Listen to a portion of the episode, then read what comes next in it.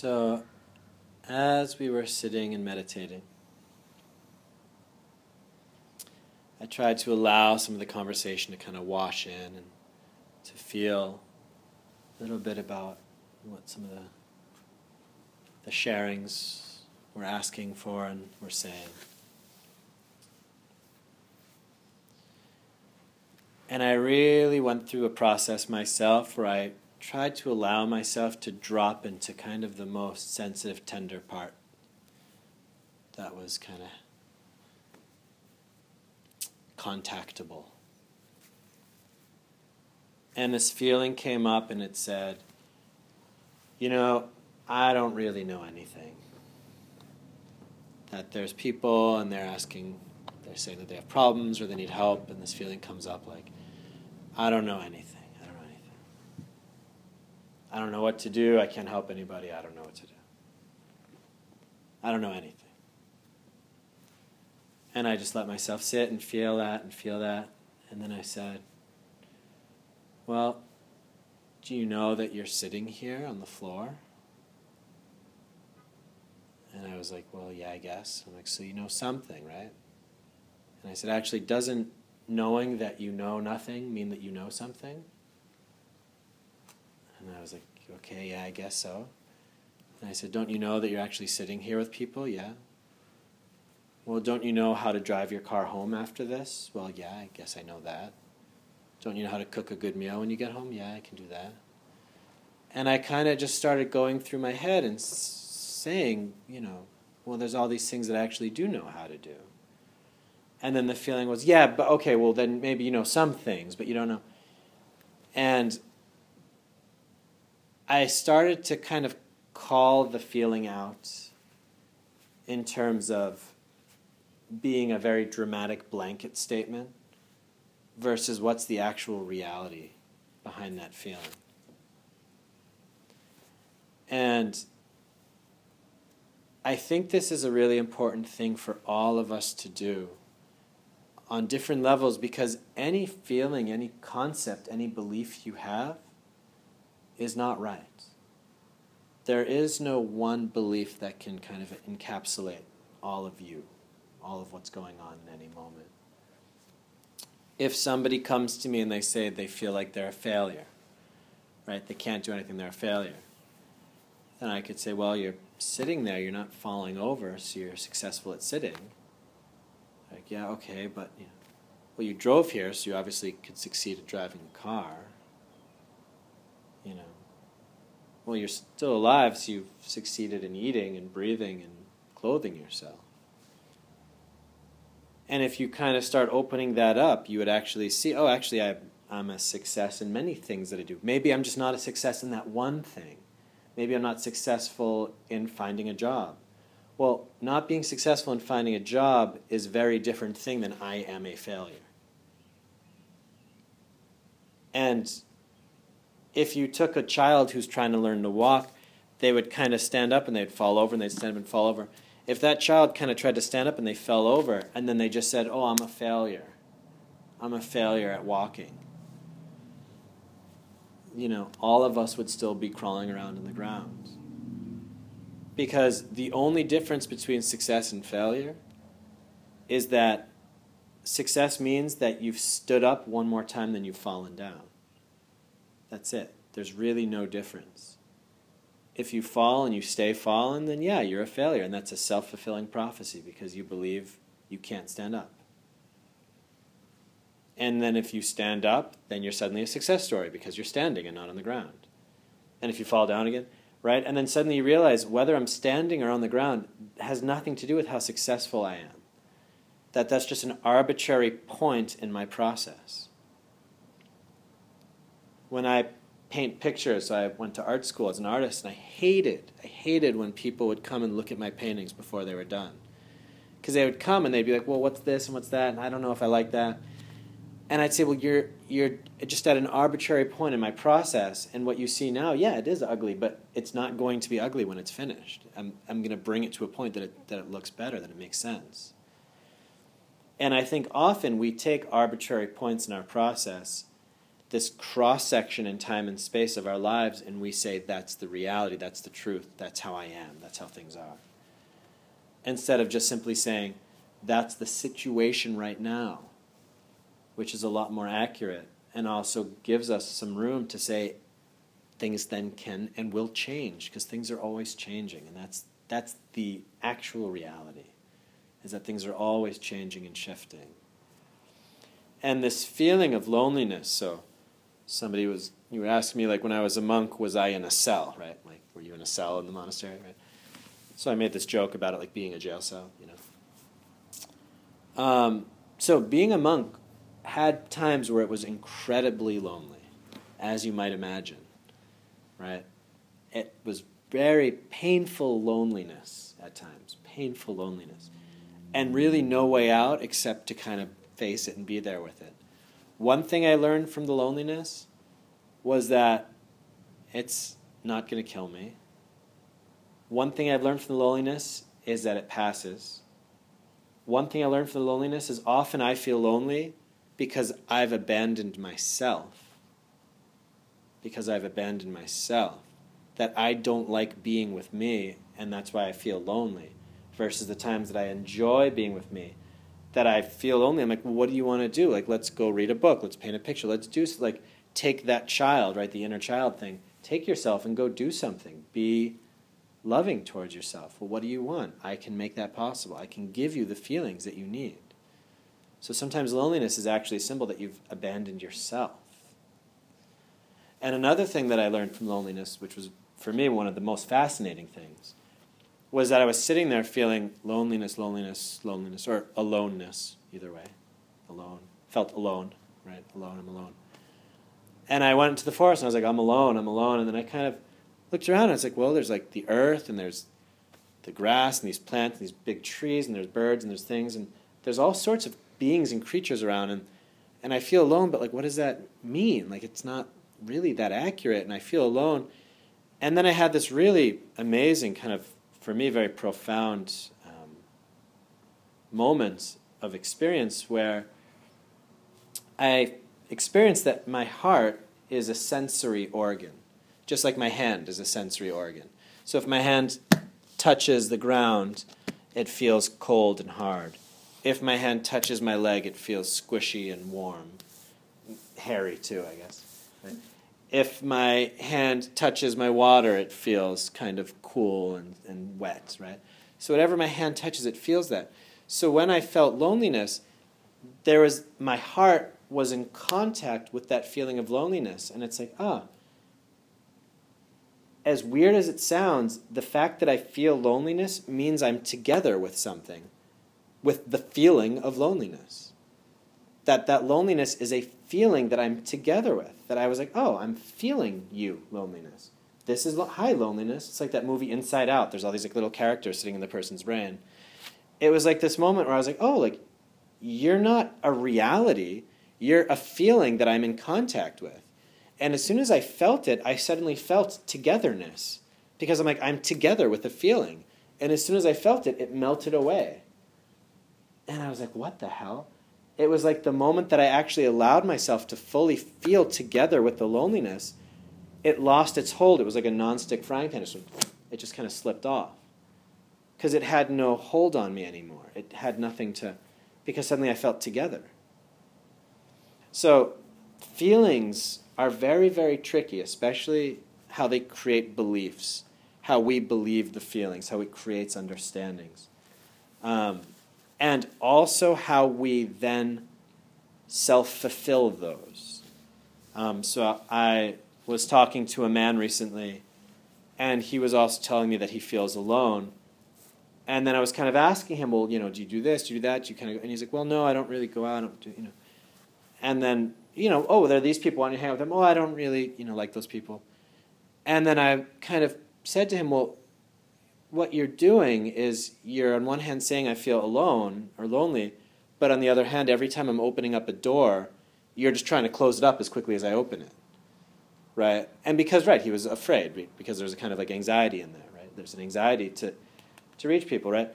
But that's another thing to kind of call out, because sometimes that anxiety, it's, it's a it's a defense mechanism right that we think oh i have too much anxiety to get in touch with people. But it's it's a defense mechanism because actually maybe the thing is you don't feel like you're worth other people's contact that you're worth it that you're worth something good that other people won't like you that you have to be something different to be liked or appreciated or to be with people. Um, maybe you've been hurt in the past you don't want to be hurt again. So there's that.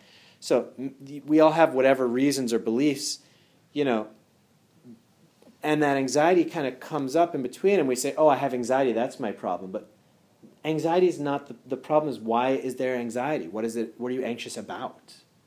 What's this thing that you're really afraid is going to happen? And it's really funny because when you talk to you know if you follow that line of thinking well i am afraid to connect to people because what if they don't like me and they reject me and then i feel alone? And then i'd say well that's how you feel right now so the worst thing that could happen is that you're going to feel exactly like you're already feeling.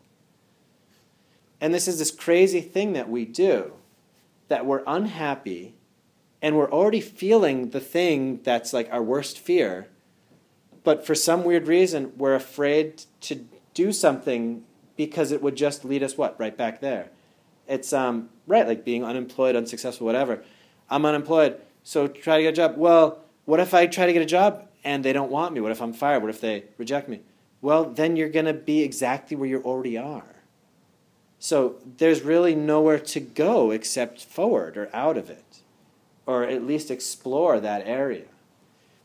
Um, my teacher, Ajahn Brahm, he also told a story.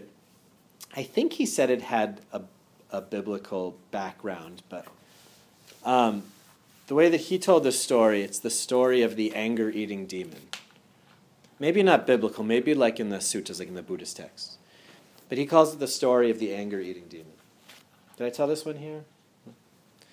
He said that there was a king, and the king went out um, hunting and was out kind of for the morning. And while he was gone, a demon slipped in and sat on his throne. And as the king was returning and the guards were returning, the guards see this demon and they start yelling at this demon to get out. And the demon kind of starts like getting really like aggressive and feisty, and like you know he's not gonna he's not gonna budge. And they're like start yelling, and they're like, "All right, we're coming." And then they start coming with their swords, and they start you know trying to stab the demon. But every time they'd yell and hit the demon and try to stab it, the swords they couldn't cut the demon. And what actually happened was every time they kind of attacked it, the demon was getting bigger and it was getting kind of grosser and uglier, you know, and just kind of started like dripping with stuff and like ah yeah, you know, and like really getting more of like this monster and fighting them and fighting them and this whole kind of thing. And then the king came back with his retinue, and then they all saw they're like, King, you can't go in there. There's a demon. So all the guards kind of come, and there's this demon, and all the guards rush in, and they start ah, and fighting the demon and shooting things. And you know, arrows just bouncing off him, and they're trying to hit him, and he just brushes everybody away. And he's just getting kind of bigger and bigger, and so he kind of like almost starts taking up like a big portion of the wall, like right in the throne room. He's just, ah, you know, really. And the king is just kind of watching all of this happen. And, you know, oftentimes kings are in that position because they have some kind of insight or wisdom, or at least in these stories they do, right?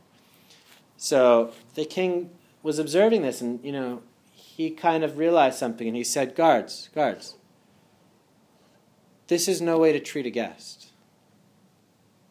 And he said, Lay down your swords. And he looked up and he said, Demon, thank you for visiting us today. Would you like some tea? And the demon's kind of like, ah, and he's like, huh? You know? And the king said, No, really. Please, let us bring you some tea. And would you like something to eat? You must be hungry. You're awfully big, so you haven't eaten in a while. You know, how about we bring you some food? And they went, he said, Guards, go, bring food, bring food. And they went and they started bringing food. And, tea. and the demon's sitting there and he's looking around and he's really trying to get them angry and triggered. And, and the king said, would, would, you like a, would you like a bath? I have a beautiful golden bathtub. Why don't you come upstairs? Be my guest. Come in. And as he was doing this, something amazing started to happen is that the demon started shrinking. And with every act of kindness, every act of love, every act of acceptance, the demon would kind of get smaller and smaller and smaller and smaller. And they're like, no, please don't stop getting smaller. Stay. We love you. Don't go. We lo- you're the cutest little demon ever. Just be here with us. Until it got so small, it just kind of just vanished. And Ajahn he said, this is the story of the anger eating demon. Because there's demons and they feed upon anger, they feed upon fighting, they feed upon you trying to get them away, you trying to push them. The more you feed, when I was in India, actually, I, I would often use my intuition and go around India and go to crystal shops and buy things. And there was one time that I was walking down the street and I felt this intuition kind of pull. And I went to this crystal shop, like normal, like, oh, there's going to be something good over here. And I went. And it was this crystal shop, but it was like overpriced, and the crystals just weren't really that nice. And there's something weird about the place. I didn't even know. And the guy that worked there, this kind of Indian Baba, something like off about him. But I still kind of tried to follow my intuition, and it brought me to these crystals, and I just I didn't know, and they felt weird. But this is what I've been doing until then. So I eventually just said, "Well, my intuition said so, I guess." And I I brought it, and I said, "Okay." And he charged me more than I would have wanted to pay, but I said, "Okay, my intuition it makes sense somehow, but it feels weird." And then I went to my my healing teacher with this crystal afterwards, and I said, I kind of explained the story. And he picked up the crystal and he looked at it and he held it and he said, "It's not real. It's fake." And I was like, "Well, I don't, I don't get it. Like, I, my intuition has always been leading me to the right places, to the right things. Like, I connect, I can feel the energy of things, and I was pulled into this place, but it was just shit in there. Like, it didn't work. What happened?" And he just kind of like looked at me and thought about it, and he said, "Actually, I think it's just black magic." And I was like, "What do you mean black magic?" And he said, in India, just as there's a lot of practitioners of spirituality and good things, there's also people that use energy, that use spirituality, that use this stuff to serve their own self serving purposes, to, to get power, to get money, to get influence. Um, you know, a lot of these babas, they'll give people like rudraksha, um, which is like a seed on a necklace, and they'll like put it on the people, and then they'll kind of like you know, use this connection for people to like drink their energy and stuff. Or there's just different monks that'll just go around and do ceremonies and do things. And actually, when I was in northern India, there was um, there was I was doing a retreat in a cave, and there's a poison cult that lives in, in up in Sikkim and into Bhutan, where they think if they poison you, and they kill you, they get your energy. So they want to poison like Westerners and High Lamas because like the better karma you have, they think that's the biggest offering they can give to the poison gods, and they get more, right? And they don't always use chemical poison. Sometimes they use mantras that they they chant mantras over the food, and you know as we've seen also with water and stuff, when you send intention into water, it actually changes the structure. But that they would do mantras into the into the food, and they'd serve it to people, and people would die. And when I was there, I was told by a few people, my friend died here, and Another one said, yeah, there's this American and he died, and that people were dying from this, like it was actually happening. So my teacher said, he said, you know, this is this is black magic. And I got really angry, and I was like, you know what? I'm gonna go down there. I'm gonna yell at this guy. I'm gonna throw him the crystal back. I'm gonna demand my money back. Like all this stuff, you know. And at that time, I had just learned the siddha healing that I do, so I felt really kind of, I was pretty charged up with like energy, and I was like, you know, I have all these, this whole like retinue of kind of, um, you know, good guy helpers to help you know, and he looked at me and he goes, You should really just bury it. You should take the crystal and you should just bury it. And I'm like, Yeah, but. And he goes, No, no, no. And he said, When I started practicing, when I started my healing training, I set out on a mission to destroy evil, to destroy blackness, to destroy it. And he said, And the more powerful that I became, the more kind of like darkness, the more evil, the more that I would kind of destroy and push away, it would just come back even stronger. And then I would strengthen myself and I would really just bomb it with white light and really all this stuff. And it would just come back stronger. And he said it's actually just becomes an ego game. Because what negativity feeds off of, what keeps it alive, is our attention. the more attention you give it, the more it can stay alive, the more it can keep feeding. And the strongest attention you can give something is to not want it to be there, to be pushing something away. Then you're giving it your attention, your energy, your focus, you're pushing it. Yeah. And that's what it feeds off of, and it strengthens it. It gets stronger and stronger and stronger and more entrenched because you don't want it. You're pushing it, you're pushing it, pushing it and it's cementing it in there. And so the story of the anger eating demon is kind of to symbolize that if there's something that you don't want, there's another method to get rid of it. It's not that the king actually wanted the demon to stay there. Of course not. He didn't want to serve the demon tea and have him hang out in the bathtub. But he knew, he was smart enough, he was wise enough to know that the more we fight this demon, the stronger it gets.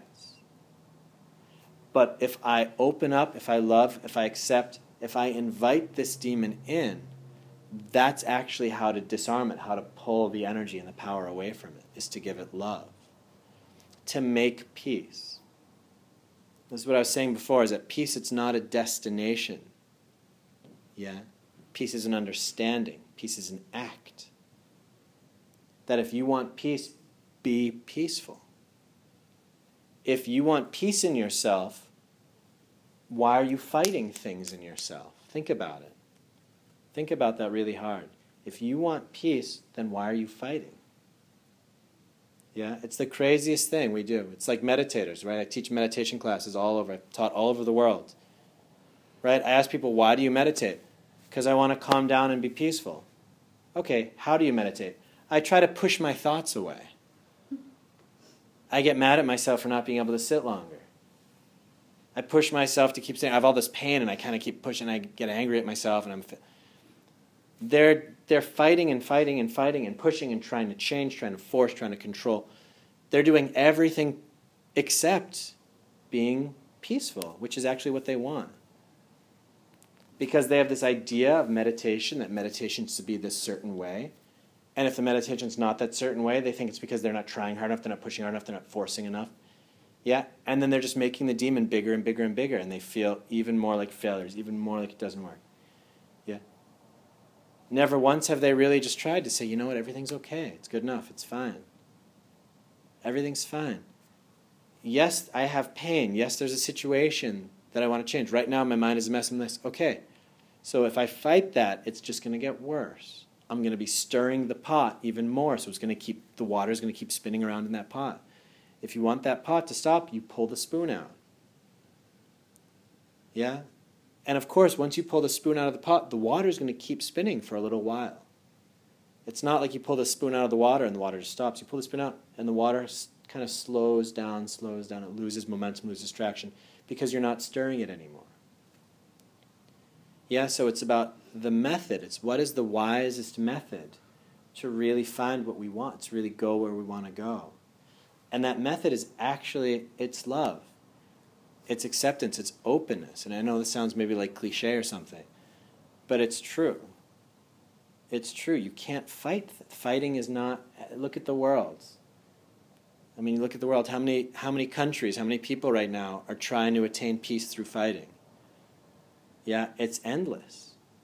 And even if you destroy one enemy, so to say, like in, you know, take like movies, right? Like in Star Wars, right? You destroy the, ah, now it's all over but now there's actually new Star Wars movies, and they say, oh, actually, even after the bad guy died in the you know Star Wars movie, there's still more Star Wars movies that show that there's still bad guy energy keeps going in different ways. So you know, in movies, there's this really nice happily ever after. The end, bad guy's dead, everything's fine. You know, you watch like Beauty and the Beast. Oh, they killed Gaston, and he's gone, and now the Beast and Belle live happily ever after. You know, jump ahead one year, they're probably like arguing about whose turn is to take out the trash or something, right? That that we get these little snippets of things and we think that's it. That's like the end of the story. But if you really open up, you'll see that that when you kind of fight things, it, it, that's an endless kind of road. That's an endless road. Yeah. And especially inside of ourselves. If you want peace, if you want love, if you want to feel worthy, then treat yourself like you have worth. Treat all of your feelings as, they as if they're worthy, as if they're important, as if you appreciate and value them. Yeah? It's not like when these feelings are gone, then I'll appreciate and value myself. Yeah, when I don't have anxiety, when I don't have, you know, um, when I'm able to do this, then it's it doesn't work that way. And you can look around and you see there's all these people that are striving like that. And there's that if when mentality, and it keeps going, going, going, going, going, and they don't get there. And then if they do get there, then they kind of look around and they're like, this is it? Like, this is it? This is, I'm at the top. Now what? Is this really? You know, a lot of actors, musicians, like they, they just kind of get drunk, they do drugs, like they're, they get to this place where they're rich, they're well known, they have everything they've ever strived for, and they feel totally empty and hollow inside. Right? They're successful by everything everyone else in the world says is successful, and even what they themselves in their head said success means. But then they get to that place and realize, well, I'm successful, but I'm actually not happy. And they totally didn't realize that success is supposed to bring happiness. That's why you chase success, because you think you're going to get happiness up there. Right? And this is something in our culture we do a lot. It's always this if then thing. It's like you go to the, the mall, the Rockingham Mall down the street, right? Oh, if you buy this, then you'll get the iPhone, get these clothes. You know, there's this feeling like that's what consumerism's about, I guess. It's like if you buy this, then you get that happiness, then you get that peace of mind, then you get that feeling of like goodness or okayness. But you don't realize that you're not buying that thing, you're just trying to get that feeling. And a lot of relationships, the same way, we're trying to get the feeling. I'm sure a lot of us are here tonight because we're trying to get a feeling. There's a feeling that we want to have that if I do this, then I get this feeling. If I can do, then I get this feeling. You know, and that if-then mentality, it's it it just feeds the the hunger in us, and it's kind of endless, because it's not it's not like there's this thing you're going to get and then it's okay, or there's this thing you're going to get rid of and then it's okay. It's more like you have to change your understanding, right? So peace is an understanding, not a destination. I can't drive down the road to peace. I don't know if there's like a peace. I know there's like a freedom New Hampshire. I don't know if there's like a peace New Hampshire, but you can't like go to peace, right? Peace is our relationship with what's there right now. And this is like really, really important. And that doesn't mean that you don't change in it. That doesn't mean like you just sit here and you're peaceful and then you just die on your cushion because everything's fine and you don't you don't do anything ever again. You know, it's not like peace means lack of action. It doesn't mean peace means lack of intention or movement. You know, but peace really means giving understanding, giving love, giving softness, giving openness. Um, yeah, really just deeply understanding why are things the way they are? Why am I the way that I am? What am I afraid of? Yeah, why am I afraid of that? Oh, because this and this happened. Yeah, okay, yeah, I understand me. I get that okay, this is why I'm like that. Okay, I don't reject myself. I don't push myself away. I don't hate myself. I understand myself. I get it. I'm afraid of this, this, and this. Okay, yeah. Yeah, those fears are really scary. Okay, I get that. You know? And I make peace with it. I make peace with how I am. Like, okay. You know, but then I also keep looking and say, but like what else is there? Is that it? You know? Okay, I feel that I don't know anything. Okay, I totally accept that. I make peace with that. I'm really afraid of, of sitting in front of people and trying to give a talk and having nothing to say and, not, and people needing help and not being able to help. Okay, okay, there's this fear. Okay, I feel like tired. Okay, what's going on? Yeah, okay, yeah, I don't want to be like a failure. I don't want to feel this. Yeah, okay, yeah. understand myself. Okay, I get it. But but what's the reality? But is that feeling like the reality? Is that it? And it's kind of like, well, no, that's just a feeling. It's a feeling connected to memories, connected to perceptions, connected to fears of the future. But none of it actually is real it's just a, it kind of is just this network of stuff that comes up. And I have found for myself, um, because I do these healings, I do energy healings for groups, and these healings are really powerful, and um, you know, a lot happens during the healings. People feel the energy moving through their body, and sometimes people see deceased people come into the, you know, or they, they see visions or colors or you know, things open in them. So all sorts of different manifestations happen. Um, but I'm pretty convinced that at the end of the day, why everybody walks away from the feeling, uh, from the healing, feeling happier, is because they were just able to relax for 40 minutes. Because they were just able to lay down and let go and let somebody else do it. That they were able to completely let go and open up and just surrender and just let things be, let themselves be. Go on a little vacation from yourself for those 40 minutes and just bliss out to music. And yeah, there is a lot of energy work going on in the room as well. But I really deeply believe in the power of somebody being able just to let go and relax. And oftentimes we'll see that our biggest problem is just that we're fighting against things so much that our whole headspace, our whole heart space it's just this endless battle, and we wake up in the morning miserable because we just know that's going to be another day of struggle and battle and heaviness and hardness, and it's not going to work, and this and this. You know, but who's creating that? You know, and why are we fighting loneliness? You know, if we talk about again like therapy, like an inner child, right? So that's like your inner child. There's a part of you that's sad and lonely. Why are we fighting that? Isn't that crazy? Are you going to fight a lonely child? No, you're going to give them love. You're going to give them a hug. You know? Why do we hurt ourselves like this? Why do we beat ourselves up? Why are we pushing ourselves? Who taught us that? And why do we keep doing it? Yeah, it's ridiculous. It's like the thing about being angry. You said you're angry. Yeah, be angry. Who told you anger is bad? Right? It's ridiculous. If you see a baby crying, you don't tell that baby crying's bad. You're like, oh, what's wrong? Right? Anger often comes from sadness. Yeah, loneliness comes from actually love. If you think about it, because that space in your heart you want it to be filled with connection, but instead it's filled with this feeling of loneliness. So the size of your loneliness is actually the size of your capacity to love. Yeah, as crazy as that sounds, it's the same. It's your heart cavern. So you filled it with this huge feeling. Yeah, that's the same capacity that you have to, to be loving, to be warm, to be gentle. And oftentimes we're always expecting to get.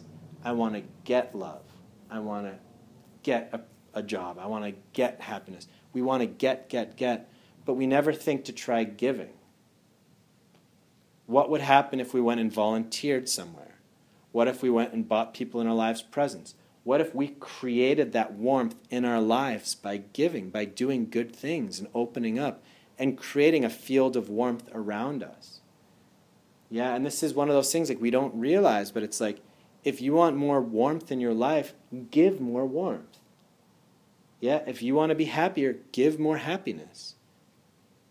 Because then you're going to create it all, then all the people around you, everything around you become warmer, happier, more alive. And that's going to feed right back in because then you're painting the walls of your bedroom pretty colors. So all day long you're going to be seeing pretty colors. Right? If you're painting the walls of your bedroom black, then you're just going to look around and see black everywhere.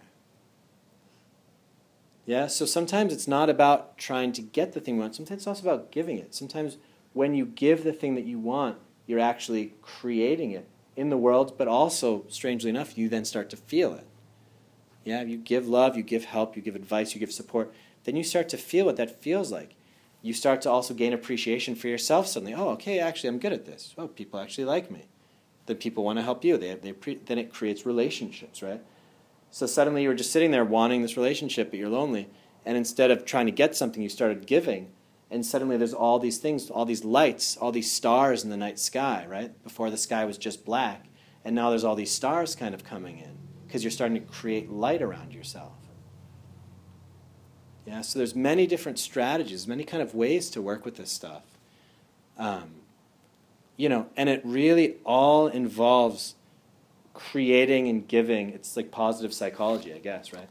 But it's about creating the thing that you want, giving the thing that you want, putting it out there, right? Starting to, um, starting to feel empowered, and I think that's kind of the biggest thing is that we often get to a place where we feel disempowered.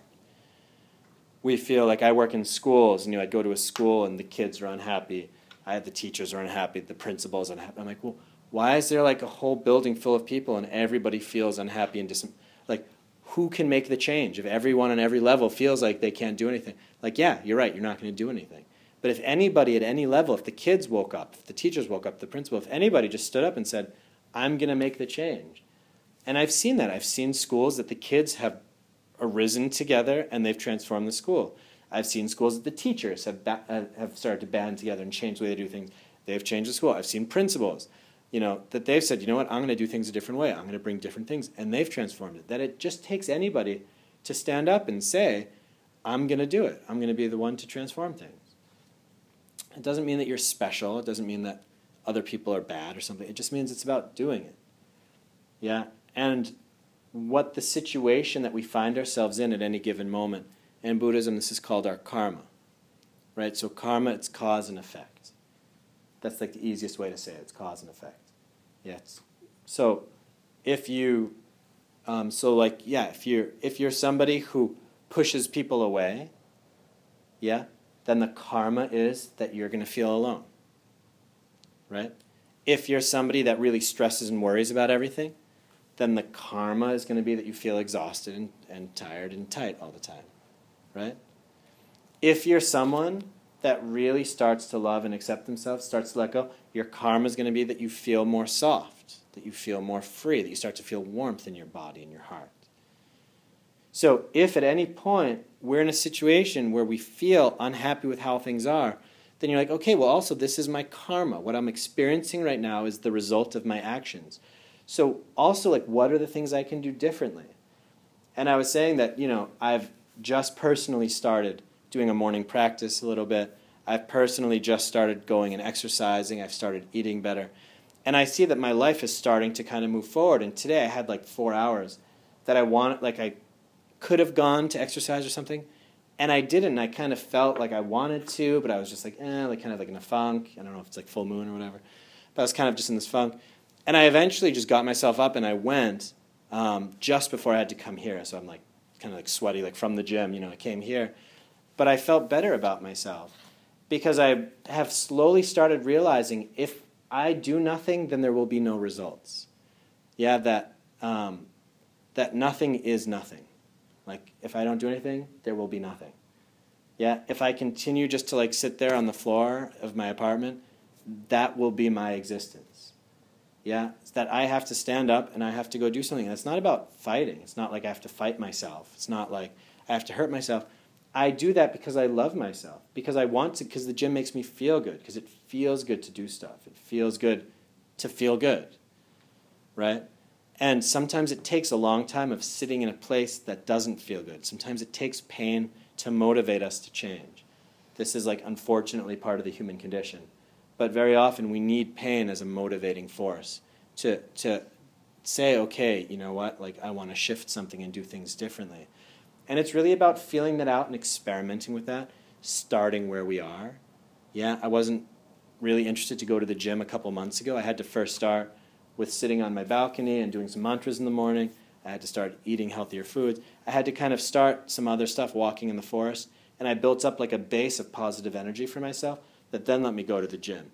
You know, and it's really just about building piece by piece. What can you do now? Right? I have this water bottle, I put crystals in it right, is that just taking the pieces of your life and what can I do to just slowly, piece by piece, assemble a more positive, a more powerful day to day experience? Yeah, and there's always somewhere we can start, right? So it's like if you want a job, maybe getting a job is something that's like out there a little bit. But right now, maybe you could go home and you could clean your house, right? Maybe you could put on nice music. Maybe you could like make some cookies. Maybe you could do some gardening. Maybe you get some flowers in the house. That there's always at least a step that you could do. Yeah, even if it's not like the big one that you want, there's definitely little things that you could piece together that start to make your daily experience feel better, feel nicer, feel more inspired, and build up that positive energy for yourself. It's called taking care of yourself, I guess. Building up that positive energy that then allows you to start shifting the bigger things around you too. Yeah, so this is, and I say this also just from experience. This isn't just like a talk. This is how I've been approaching it yeah, how I've been doing it successfully and it works. How do you fight the part of you that doesn't want it? You don't fight anything. But then if I just, every night I go to bed, I set an intention, I'm gonna get up, I'm gonna exercise. And then I don't, I want, I'm gonna get ready to exercise and I get angry and I don't wanna exercise. But I would even say that setting the intention, I'm going to wake up and exercise, is still kind of part of that fight. Maybe every night you just say, I wish you a really happy, peaceful sleep. That would be nice too. And then you wake up in the morning and you say, What would I like to do this morning? What would make me feel good? Maybe it's meditating. Maybe it's painting a picture. Maybe it's just cooking breakfast. Maybe it's going for a walk. Maybe it's going to the gym. But why do you have it in your mind that says waking up and exercising means success? Yeah? That's a program that you have running in your head that says, this is what success means, this is what it looks like. And you're pushing yourself to get over this bar, but you're holding the bar. You can put the bar down. Going to the gym does not mean success. My friend's father, he'd run on the treadmill every day and he just died of a stroke on the on the treadmill. You know? Because he thought this is this is the bar and it killed him. So we have no idea. You have no idea. Working out is not the end of the of the game. It's just something different than just getting up, going on the couch, cuddling in the blanket. Why don't you just allow it? Why don't you try cuddling on the couch with a blanket but feeling good doing it? Not feeling guilty, not feeling like I shouldn't be doing this, not feeling like I'm a failure. Why don't you try doing the same thing that you've always been doing, but changing your mind about it and allowing it? Because there's no difference. That's already what you're doing. So why not actually allow yourself to enjoy it? Actually rest, enjoy watching a movie, get some hot cocoa. Make it a nice experience for yourself. Start building up that positive energy. You don't need to fight anything, you just need to shift your mind. And the more that you start to feel good, the more you're going to want to get up and go do something. The more that you're sitting in a hole where you feel guilty and bad and wrong, and that's just going to be more of the same. It's exhausting, and you're entrenching yourself in that situation. So I would really say that the shift for you to make is to not try to do something else, but really try to fully enjoy the thing that you are already doing. To really allow yourself to enjoy sitting on the couch and be as lazy as possible.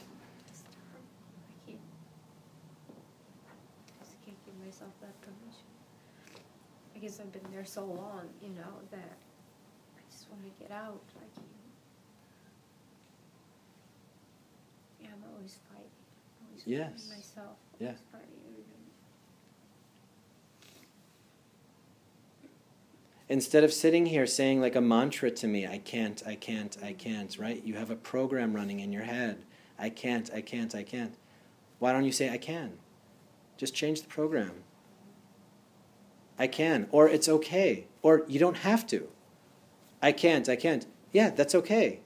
That's okay. You don't have to. You don't have to. You don't have to. I'm scared of being stuck in there forever. You're already stuck. You're already at the thing you're afraid of. So there's nothing that can happen to you. You're already there. That's it.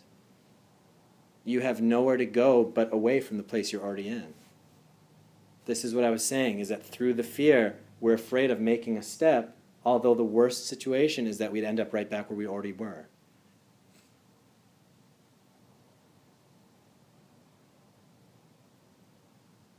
So why don't you just allow yourself? Allow yourself to be. Yeah? Because can't and can for me, that's still about willpower. That's about ability. That's about like worth, competency. It's like all that stuff wrapped up. Why is why is your life about that? It doesn't have to be. You should work on a new mantra, and that mantra can just be it's okay. I'm okay. It's okay. I'm lazy. That's okay. I want to hear that's okay. I'm good enough. That's fine.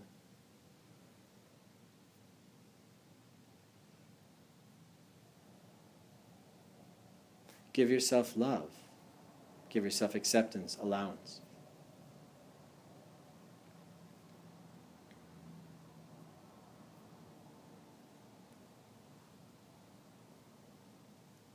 Unless you like feeling like this.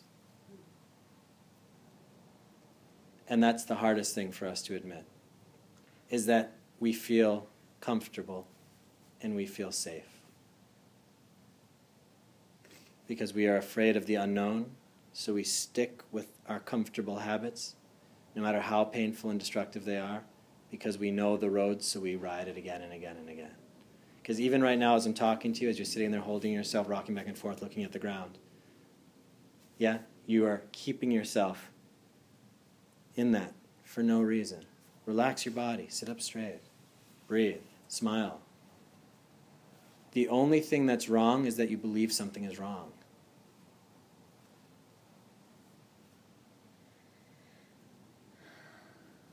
Because we are so loyal to our suffering.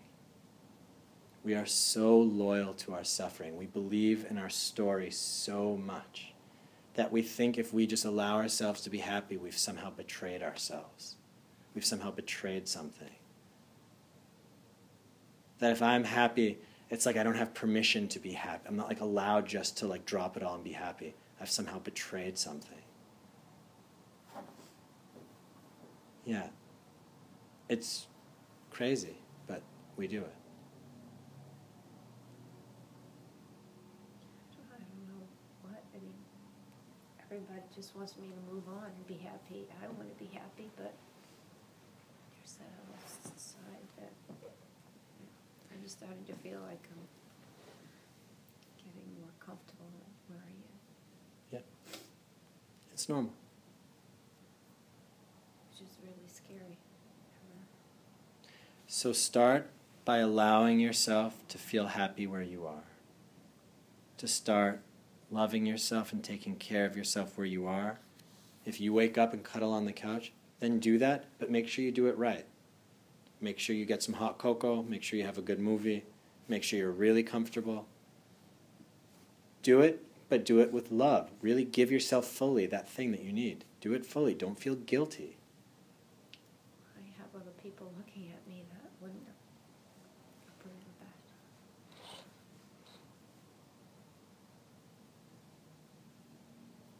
I mean, I can't be an example like that to my kids either.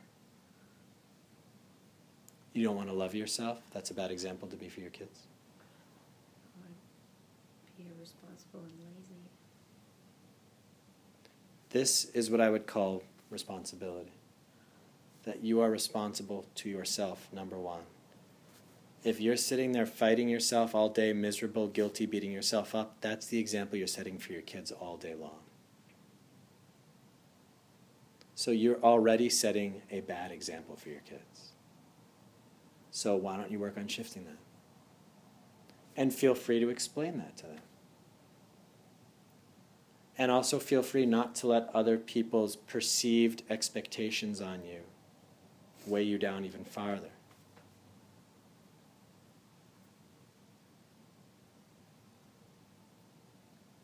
I guess it, this comes down from really early childhood. That's not important. We love our stories. We love our stories. We really believe in our stories. All that matters is what do I want and how do I get there? The path is light, it's easy. The more we try to bring our baggage with us, the more heavy it is. None of that matters. It's gone. All that matters is you right here, right now. What do you want? How do you get there? That's it. Easy, it can be very easy.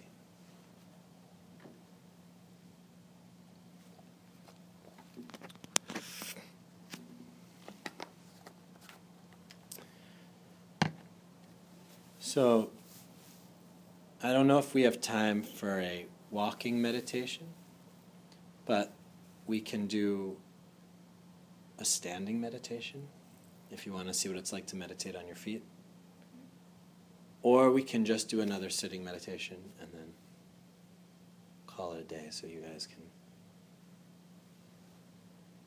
Did you have something to say, or you're just No. praying for the situation? Any good thoughts? Yeah.